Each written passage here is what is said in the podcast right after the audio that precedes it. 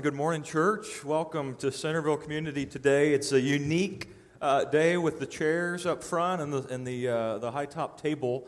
Um, but just a moment, we're going to invite our, our weekend uh, guests that Jeff and Shaunti Feldhahn have been with us all weekend. Uh, incredible uh, researchers. And honestly, uh, as yesterday, as we were listening, and I was trying to listen really attentively, um, the other thing I was doing was just thanking God for them and the gift they are to the church. Because we believe uh, as so many of it marriage is like it's the it's the number two most important relationship you ever have in your life next to god. And um, god made us to be relational beings. And uh, what greater thing could we do as christ followers than to um, just to evaluate how things are going there and, and, and learn some tools to put in our toolbox so we can grow and be the person that God has called us to be. There's no other relationship in the world on this planet Earth that will, that will help you form into the image of God like a marriage will. It, it just it grows you, it shows you things you didn't know about yourself, and God uses that uh, as really the fabric of all, of all society. So we want to be a church that uh, does that well. Uh, so every year we're going to have a weekend where we where we cheer on uh, marriages and grow together. It's not like the other 51 weeks we're going to say you can do what you want. Um, but that one weekend a year, we will uh, we'll cheer that on. We'll do it again next year. Hey, let's invite uh, Shaunti Feldhahn up to the stage. Give her a big hand.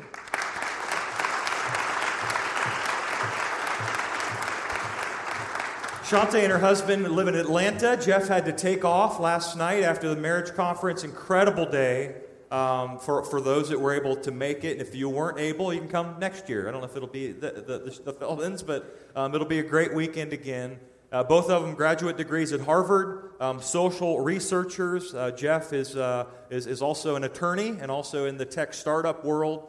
And uh, just a couple that I said earlier is a gift to the church. So today, uh, what we were talking a little bit about earlier is we're just going to we're going to talk. Her and I have a conversation, and and uh, she's going to spill all kinds of great stuff to you, and you get to listen, and it's going to be really good. And and uh, as you leave today, she has a book table out there. They've sold well over two million of their books and speak all around the country and all around the world. And uh, we're excited to hear from her again today. We're going to talk about some of the myths. Uh, that, that, we live in a world where there's a lot of false information out there. Everywhere you turn, uh, somebody's giving you a fact that's either twisted or, or not quite right. And uh, she addressed so many of them with the good news about marriage. And that's what we're going to start out with today is looking uh, at some truths in this book of some myths that uh, we uh, tend to believe and tend to think that are, that are just true. And uh, she said, I'm not sure those are all true. So she did a research based book called The Good News About Marriage. And uh, I'll let her just share for a little bit kind of the why behind this awesome book. So, it, you know, it's interesting. It's all about our perceptions of marriage, you know. And I, this, I stumbled over this um, a number of years ago, back in um, you know 2006, 2007. I was a newspaper columnist um, back when there were newspapers. Um, and one, and it was interesting. I was doing a column that had to deal with divorce. Mm-hmm. And, you know, being a researcher, I thought, you know, I, I need to actually correctly cite the divorce rate. You know, everybody knows it's about 50%, but you know, maybe it's not actually 50, right? Maybe it's 48.7 or whatever. So, you know, I decided, okay, I need to go look it up at the Census Bureau, whatever. And really quickly, like two things happened. I realized this is incredibly complicated area. Like there's no easy way to figure out what the divorce rate actually is yeah. um, precisely. Um, but also, everything that I was seeing didn't match the conventional wisdom about a 50% divorce rate. And as I got into this further, and I kept going, wait a minute, like if that's true, that's a really big deal. Yeah. And that's what started me on this this path. It took about eight years, honestly. To, wow. to it took really four years to dig into it enough that I could even start to understand it enough to analyze it. Mm-hmm. And I felt like God would not let me stop. One of those, you're going to complete this because yeah, I called you to do it. Is, Tell me why, is. I mean, why on earth, why does it even matter? I mean, honestly, the facts just get thrown out left and Yeah. right. We believe some, we don't believe others.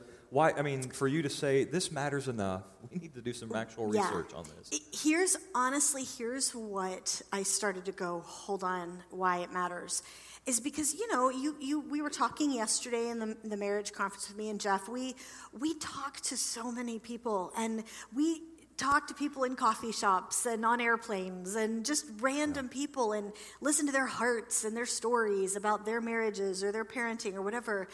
And we had seen that there, in all of the studies we had done, that there's this one common denominator under whether a marriage makes it or not.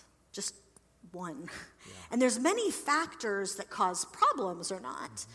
But under which outcome happens, it's whether the couple has a sense of hope or a sense of futility. And it's like you can be having a really difficult time in your marriage. If you're if you're in a difficult season, but if you if you kind of know, if you say, "You know what? This is tough, but we're going to make it."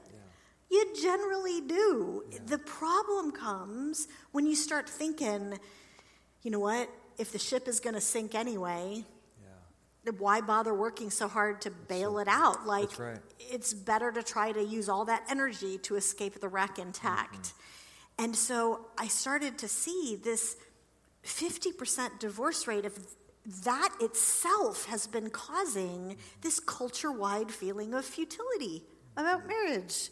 You know, where it just makes it easy when you get into trouble to think, well, half of everybody else couldn't make it either. You know, it just makes it easy to, to sort of give up. And, and instead, what I was seeing in the numbers were totally different realities. And it's really, I mean, we've all probably heard the stat. Um, it's it's fifty percent not only outside Yeah. the church but in the church. You know what I mean? And yeah. I, I think I've even said that, you know, throughout throughout my ministry, where it's like, well, it's fifty percent. It's no different in the church, but it's just not true. No, it's just not true. it is not. So the the numbers again. Do you want, want me to just dive into Yeah, what sort of. I, we Yeah. found? Here's the thing: reality. I am simplifying something here for the sake of trying to do this quickly. That is, you need to know this is really complicated, and there are so many different ways. How do you even define the divorce rate, right? But if you, the one that I think is sort of the best starting point is according to the Census Bureau, right now, as we're sitting here talking, 71% of people are still married to their first spouse. Yeah. And guess what? The 29% that aren't still married to their first spouse, that includes everyone who was married for 50 years and their spouse died. wow. That's not even the divorce rate. That's just marriages that have ended. And no one, like I said, no one knows exactly. It's really complicated why, but no one knows precisely what the divorce rate is, but we can get closer. We know, according to those statistics, it has to be less than 29% for first marriages. Mm-hmm. And, and so, if, and that's death and divorce, and there's about a 14% rate of widowhood. Mm-hmm. You can kind of back in some other numbers and maybe estimate that maybe the first marriage divorce rate is more like 25%. Now, that's still way too high, but it's a universe different than what we've all believed. Mm-hmm. And it means you as a pastor or you as a friend, you can come alongside someone who is wrestling mm-hmm. and you can say, you know what? You're going to make it. Most people do. Hmm. That's a completely different feeling Yeah. for especially when you're starting out in a marriage mm-hmm. to know that most marriages last a lifetime. Yeah. But and it moves it from from this crazy doom and gloom thing to to man, there's there is truly hope for you. You know what I mean? I mean, that's what we're about as Christ Yes. followers is sharing is sharing hope to people all around us. This book has so many um, those myths about marriage and divorce. Share some of the other uh, findings in there that you think, man, um, Christ followers, especially the church, Yes. they need to grab a hold of these and understand um, some of these myths. Well, how many, how, just I want to kind of ask, Go how, for it. how many of you have heard, and I've said, and Pastor, it sounds like you've said, that the rate of divorce is the same in the church? How many of you have heard that, just out of curiosity? Yeah, look at this, it's almost 100%, right? And here's, here is what we, we found as we were doing this. The only reason that people believe that, the only reason, is that there is a giant misunderstanding of the George Barna studies about mm. this. Barna studies a lot of stuff about the church, and everybody believes Barna found that, and he didn't because he never studied people in the church. That study was only looking at belief systems, like, mm-hmm.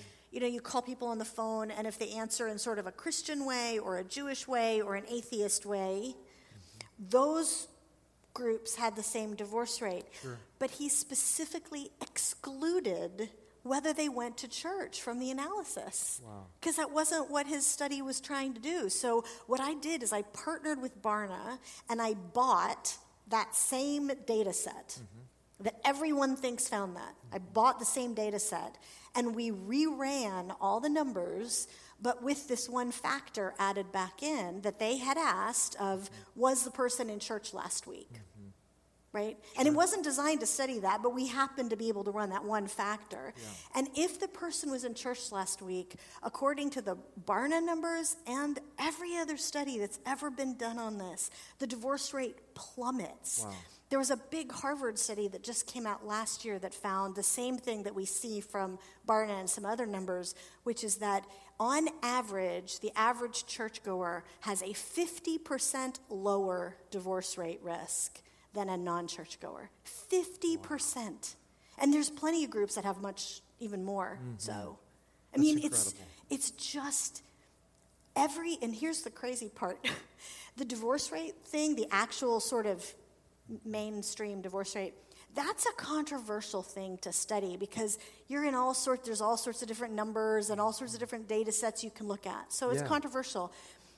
Amongst demographers, there is no controversy about the rate of the divorce divorce in the church being mm-hmm. lower. Every single demographer in the country knows that that's true. Yeah. It's just that every pastor and churchgoer doesn't. Yeah.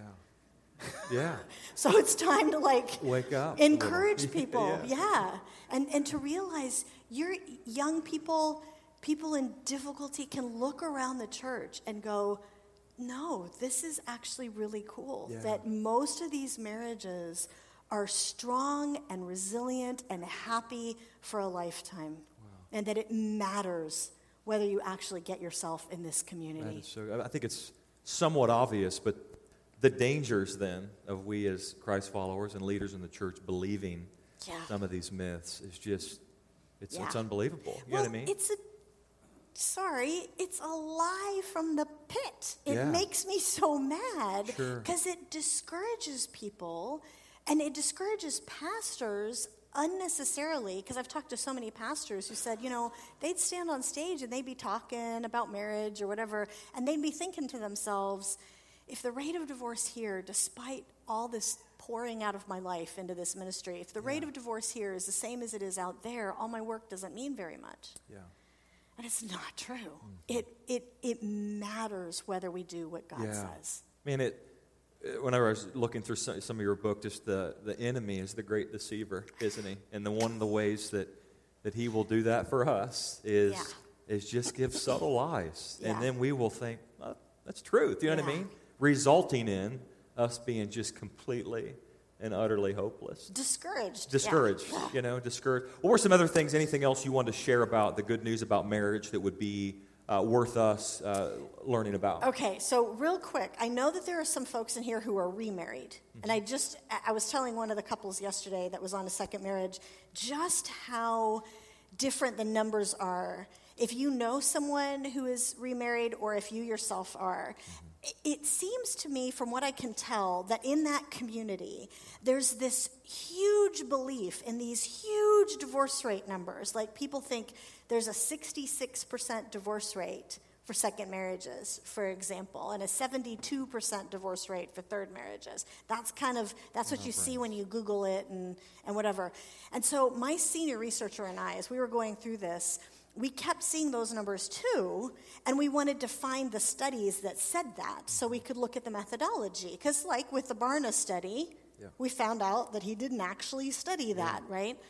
And so we traced every book, every newspaper reference, every magazine, every television reference, every blog to try to find the citations to, to, to sort of be able to find that study that Yeah. said that. And every one of those sources traced back to one of three sources that don't exist. It's a pure urban legend. Pure urban legend. Wow. Literally, my favorite one is this article in Psychology Today that so many people quoted. Mm-hmm. And you know, Psychology Today is a respected, you know, magazine and respected publication. And it said, you know, there was this quote from Dr. Jennifer Baker, who's a respected researcher um, on these kinds of things in Missouri. And it said, Dr. Jennifer Baker has found a 50% divorce rate, first marriages, 66% second, second, et cetera, you know, on. So we emailed her and said, can we get access to this study? And she emailed us back in all capital letters. and it said, That's not me. I never said that. I've been trying to get them to take my name off that, that. website Wow. for years. It just kills me. The real numbers, nobody knows exactly again, but it's so much better. Just like 71% of people are still married to their first spouse, 65% are still married to their mm-hmm. second spouse. The 35% who aren't, again, that's death and divorce. You're getting married at older ages, so probably death is a higher rate in there. Yeah. Maybe a 30% divorce rate, or honestly, you could look at the numbers and say remarriages could actually have a lower divorce rate than first marriages. So i again, still too high, but it's so different than what mm-hmm. we've been told. And so many people going into first or second marriages feel like they need to protect themselves, mm-hmm. and they need to keep the little bank account on the side just in case, Yeah. you know, or whatever. And those actions often build a wall, and they cause the problems you're trying to protect Yeah. themselves from. And so to be able to know, no, you can be all in. Mm-hmm. And it really, you can live this all in marriage Yeah. life the way God designed it to. Because these facts just lead us to, man, marriage is just hard. Yeah. It's deep, maybe even, you know, I'm not sure I'm built for that. Why, is, why are some of those thoughts so dangerous to, to us? That's that is the other mess that we are debunking. Is you know I don't know I don't think we said this yesterday, but it's so easy for us to say you know marriage is hard. You know pastors sometimes will say this at weddings: marriage is hard. Good luck. Yeah, yeah. And it's like, here- I'm from sorry, forward, that's not the best advertisement. for, for, and, and I think the issue is what we mean is marriage takes hard work mm. At times. And, but there's nothing inherently complicated about marriage, right? It's not like you need a degree in psychotherapy. Yeah. you know, God designed this institution so that really truly learning a few little things and trying things differently can sometimes make really big differences. And so understanding some of that allows you a little more freedom to jump in and try. Yeah. And because you, you know it's not going to take three years of psychotherapy in, in most cases. That's right. Yeah. And in return, giving you hope. Yeah. You know what I mean? yeah. Most certainly. One of the things that uh, yesterday uh, that I love about Jeff and, and Shaunti is they um, just give such practical teaching and such practical uh, advice for us as, as we navigate through our marriages. And really, I know for us as guys, like we want a handle to grab onto, you know, so that we can, let's just, what, what do you want us to do? And that was kind of the route one of the talks went, you know, went yesterday. Um, in, in her book, uh, The Kindness Challenge, uh, 30 Days of Kindness, we're gonna we're gonna talk about that for a little bit uh, as, we, as, we, as we move towards the end of today. Um, but it's one of those uh, things that Bible, the Bible declares so much. It's a fruit of the Spirit, right? In Galatians 5, you read about kindness being in there. Uh, that kindness it's, if, if, is in the Bible numerous, numerous times. I think it's Ephesians 4 32. It talks about uh, be kind to one another, right? Um, uh, and, and, and in forgiving one another. It's one of the ways that we, not only relationally, but in our marriages, truly show Christ to the world because we Yes, serve a. yes. We, we think of a God sometimes as up here like this, but we serve a kind God, a, a, a, a gracious God, a God full of mercy. And uh, we just want to look at this for a little bit and, and have you share with us um, kind of what was your thoughts behind uh, the kindness challenge. You know, it's it's an outgrowth or an outworking of this idea that marriage doesn't have to be so complicated, and that sometimes these little changes can have really big impacts. And so it, we started looking at this and sort of what does this mean? You know, how do you what do you do differently? What's if you're going to do just one thing, you know, one initiative, one whatever habit, what would make a big difference? Mm-hmm. And, um, and we, we actually had gone back and looked at all of the studies that we had done, because right now we're in the middle of our ninth big sort of national study. And we looked at all of the others and saw that there's this thread running through all of them, which seemed like a good place to start, um, because we sort of feel like we're, um, God wants us to try to dig out those little things that help us thrive in our life or relationships. And the thread that we saw is that whether you thrive in your life and whether you thrive in your relationships, it turns out it is far more correlated to how you treat other people than how you yourself are being treated. Hmm. Imagine that. Imagine how God would say, yeah. imagine that. Yeah. Wow. I mean, it's, it's remarkable because wow. we think in its natural instinct for all of us, I guess, human tendencies, sin, whatever you want to call it. Yeah. But I don't know about you, but when I feel like something's not fair yeah. or someone's not treating me right, I automatically get my back up and I'm like thinking the way that I'm going to be happy yeah. is if I can make you treat me right. And and I mean, there's nothing wrong with wanting fairness. You know, I mean, Anson was quoting the scripture that was God is a lover of fairness, you know, right? That he's a lover of justice.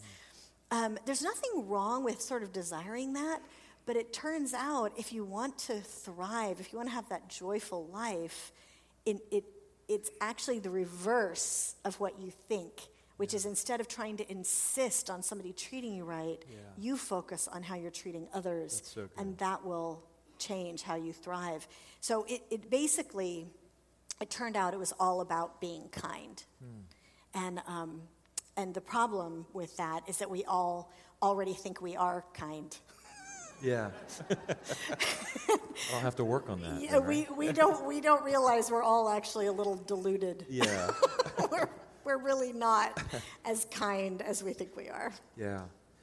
Unpack then the, the big 30 day uh, kindness challenge yeah. that you have written in there. So we, what we did is we actually sort of tried with a study group of people. We tried all these different things. We're like, okay, if you do this for 30 days, what happens statistically yeah. before and after? Okay, try this, you know.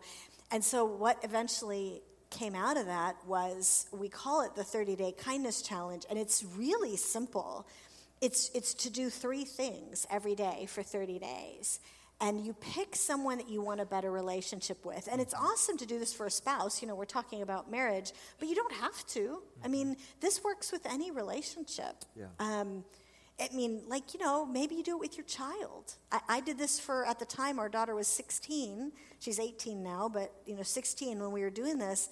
And I mean, she's a great kid, but she could roll her eyes with the best of them. and my head was just, you know.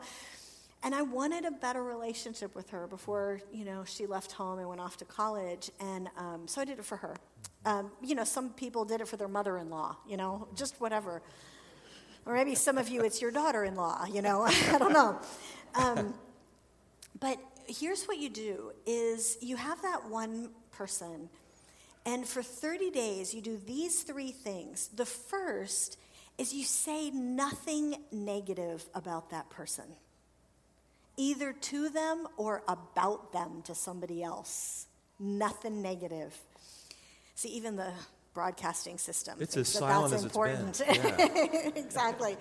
nothing negative. And, and honestly, saying nothing negative, not just to them, but about them to somebody else, we don't realize that is so often where we sabotage our mm. relationships. If I'm in a difficult season with Jeff, I can be polite to him but if I go to my girlfriends and and let them know, yeah. and I'm like, and I'm kind of like, oh, you would not believe what he did yesterday. I don't realize it. I'm totally sabotaging how I feel about him. Yeah. So that's the first thing, nothing negative. Second thing, every day for 30 days, is to find one thing you can sincerely praise, one thing you can sincerely affirm about this person and you tell them and you tell somebody else. And so, you know, I can't complain that Jeff did such and such because I'm saying nothing negative for 30 days, but I'm looking for things to praise, you know? And so I notice, you know, he he left this, you know, work early in order to take our son to something with a track meet so I could stay home and work on something related to the book or, you know, whatever. And I tell him thanks for that. Like I notice that and how much I appreciate that. And then the next day I go to my girlfriend's. I'm like, you know what he did yesterday? Yeah. He came home from work early and put his own stuff aside and and you're kind of reinforcing Yeah. that. Talk about renewing the mind. I mean, and re, you know what I mean? It really Rewiring is. how you process all of that. Yeah. And, um, and so the third thing every day for 30 days is just to do a small action of generosity for them, a small action of kindness. And, um, you know, like I said, it's not just about marriage. Like with my daughter, you know, we, we tend to think of acts of kindness as being equivalent to acts of service. Hmm. You know, you bring somebody a cup of coffee or whatever. Yeah.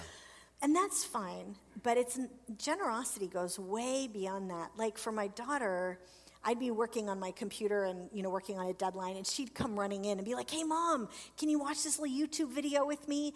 And it used to be, unfortunately, I'd be like, "In an hour, honey." And and it's it's an action of generosity to turn my attention from what I'm doing and focus on her right then when mm-hmm. she's excited, not an hour from now. And that says to this person, whatever that action of generosity is, it says you're valuable to them. That is so good. We, we found if you do those three things, 89% of relationships improved. 89%. No, and by the way, it was the same whether it was a marriage or a mother in law or your child or your colleague that you want a better relationship with. It, it actually was really interesting. It was Yeah. literally 89% across the board, which was kind of weird, but that's what it was. is good. And man, and in the age of distraction, and Yeah. we're just so busy, what a gift to put it down. You know what I mean? Yeah. Or to stop and to to to show them kindness Yeah. in that way. Um, it goes against everything in us. There's uh, one of the things that we that's in your book and talked about is the seven patterns of of negativity. Um, the thing really we despise in people. We don't like to be around negativity. We don't like Yeah. to be around uh, combative type people. You know what I mean? And uh, share a little bit about some of those patterns that you've uh, you've researched. Well, because unfortunately, we think that, yeah, nobody likes being around somebody who's critical, you know, or negative or combative. But I can be that way. you know? yeah, but well, actually, the problem is, is we think, yeah, but that's those people. yeah, You know, because like when I started talking about kindness, I'm sure people in the room were like, "Oh man, I wish Jennifer were here. I wish, I, I wish, you know, Yeah. Brad was was sitting here. You know, he mm-hmm. needs this." And we don't realize we all have these patterns of negativity and unkindness. We actually identified s- 7 mm-hmm. of them, and and I will, I'll admit, okay, I'll tell you mine because I will confess, I was like what you said, like, well, I'm going to have to work on the actions of kindness and the words, you know, of praise, but I'm not negative. I, you know, I don't have this. And then once we started cataloging these different types, I realized, oh my gosh, I am negative every single stinking day Yeah. because one of the patterns of negativity is exasperation. And I get exasperated with my kids all the time. And I don't realize that, like, for example, our son, he, when we were doing this, he was in seventh grade, and he's a great kid, but he has some learning issues and maybe not that organized. And, like, we would work for, you know, three hours on a science project, and then he would forget to turn it in. Please tell me I'm not the only one that that like just oh, and I'd be like, buddy, come on, we worked on this. How could you do this? You know, my voice is rising. I've got that exasperated tone. I don't realize that what I'm saying to him with that sort of demeanor is, you're an idiot. Like, would I ever use those actual words hmm. with my sweet son? No way. But that's exactly what I'm saying. I hmm. mean, or at least that's what he's hearing. sure. So the seven, that's one of the seven patterns. And here's another one. I'll just, I just don't Yeah, want to go too no, far into away. this, but these are good. Here's another one. This is going to hit a lot of us in the room. Believe it or not, is sarcasm. I had a pastor once. hide under here.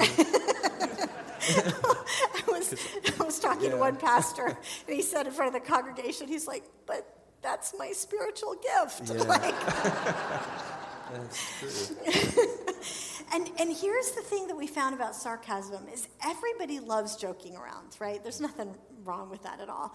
The issue is more nuanced than that. It's if everybody listening to you in your sarcastic self, and, and especially the person you're talking to, if everybody knows that there's 100% goodwill between you and this person, you completely unconditionally love and appreciate them, then it's just funny. It's, there's nothing wrong with that. But if there's any doubt at all about whether there's that 100% unconditional care, that person might be laughing, you know, and on the inside, they're kind of going, did, did she mean that? Hmm. Did, did he mean that? Like behind every joke, there's a little bit of truth. Is that, is that how they feel? And they start building a wall. And so it's amazing what happens when you start trying to cut out all sarcasm. This is just for 30 days, remember? But you realize, oh my goodness, like I had no idea I was doing this so much. Yeah. And, and it isn't that you have to cut it out in your whole life. Like you're doing this for one person. Mm-hmm. And it's really actually important at the beginning, the first time you do it, to only do it for one person because that's where you get the full impact of, wow, here's how often I do this. But then your eyes are open to it, like, wow, this pattern is in other areas of my life. You, you mentioned it just a minute ago, but one of the things we can easily go down the path of doing is just just feel like we're venting. You know what I mean with Yeah. somebody. Why is why does that that can be so dangerous for us? Give, give us a little bit. You wrote about that. We we think, and, and I used to think that venting was a little was healthy. Yeah. Basically, it's you know this idea that even the word venting implies out, you're letting the steam out. That's right. So that it doesn't explode. You know, Yeah. the pot doesn't explode. And it turns out the neuroscientists over the last five seven years have actually found that that is completely inaccurate neurologically, hmm. and that when you vent especially if it's venting for the pleasure of venting, not because, gosh, I, I need some advice. You know, eh, seeking support, that's a different thing. Venting is like this could you believe what she did? Okay? And, and what happens is it actually activates, they've discovered, activates this interconnected anger system in the brain. So, a better analogy isn't venting steam. A better analogy is you're turning the heat up under the pot when you do that. And that when you refuse to do that, and you take, it's almost like you're taking the pot off the, the burner. And especially if you're focusing on the good things instead, it's like you're putting a lid on, and the steam just kind of goes away, and you're not as angry anymore. That's good. Um, we're going to be wrapping up here in a minute, but obviously for us, we just touched the surface with the kindness challenge, and what a what a gift if someone were to not be an attender of this church and to to walk out and say, "Man, that was the most kind group of people that I've ever been around." That would be mm-hmm. that'd be one of the proudest moments for me as a pastor to hear that, and I did hear that last Friday night with our comedy night. Uh, this weekend, we had more guests. We had somebody drive in from Toronto, and he said, Man, your church was so welcoming, so loving, so kind. Are they here today? Yeah. Where's your hand? You're up top? Are you up in the balcony? Where are they at? they were up in the No, they're not. They're not Maybe not. anywhere to be found. I think they left. They were at your hotel last night. um, but just what a gift to be the gift of kindness, the fruit of the Spirit uh, to one another. What are ways we can um, really grab a hold of this and get to understand it more? Some resources for us. Where would you drive us? So the the best place to go probably is to look at jointhekindnesschallenge.com. JoinTheKindnessChallenge.com. Mm-hmm. All right. It's it's a, a ministry partner actually s- stepped forward and sponsored this whole big website so that people could you know get again what are those three things, um, but also so you can literally sign up for 30 days of reminder emails if you want. Like it has a little a reminder each day and a little bit of coaching. You know, kind of what do you do if you want to kill your husband instead?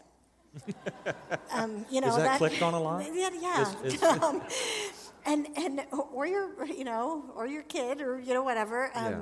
But but there's there is some of that. There's those 30 days of reminder emails, but but also there's some assessments. Um, so you can actually see where are you starting, right? Like what's sort of your kindness level at the beginning. Yeah. Um, because you know, again, we think we're better at it than we are, and um, and also even like small group stuff, like yeah. videos and stuff, to be able to do this in a in a home group or whatever. And it's uh, thankfully because of this amazing ministry mm-hmm. partner, it's all free. It's all completely open source. Yeah. So yeah. As we finish, what would be a closing word that you would say to us? An encouraging word about, man, keep going yeah. when it comes to marriage. Uh, keep fighting the fight. Keep running the race. Um, share us with this final word. You know, I, Jeff and I were really impressed when we were here yesterday um, because you clearly are a church that loves one another, and you're clearly a community of people that cares. And, um, and that is a fantastic foundation to build on. Um, and it, the thing that's amazing about this is that we found when it comes to marriage, because it is all about hope, mm. is recognize that you are in a group of people, you're in a body of believers that care about you. And even you may be feeling kind of isolated. Like some people tend to be isolated, especially if they're in a difficult point. Don't stay isolated.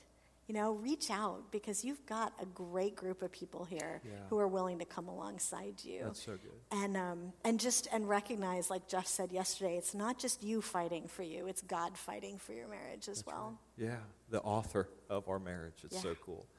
Hey, we're going to wrap up today, and, um, and Shaunti will be out at her table afterwards. If you were here yesterday, it was so much goodness, and then again today. Um, if you want to get some of her books, you're welcome to do that. That one of the, the, the great uh, uh, commandment to us is, is to love God and to love others, to love others well. And we're all on that journey of where we are learning and we're growing, um, and it never ends, of where we're learning to love one another uh, just as God loves us. So, God, thank you so much for the gift of marriage, for relationship. You made us to be relational beings.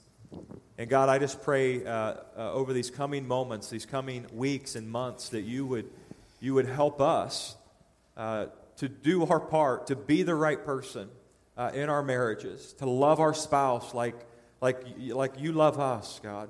That we would we would literally be willing to lay down our life for them as you did for us. Father, thank you for the gift of family.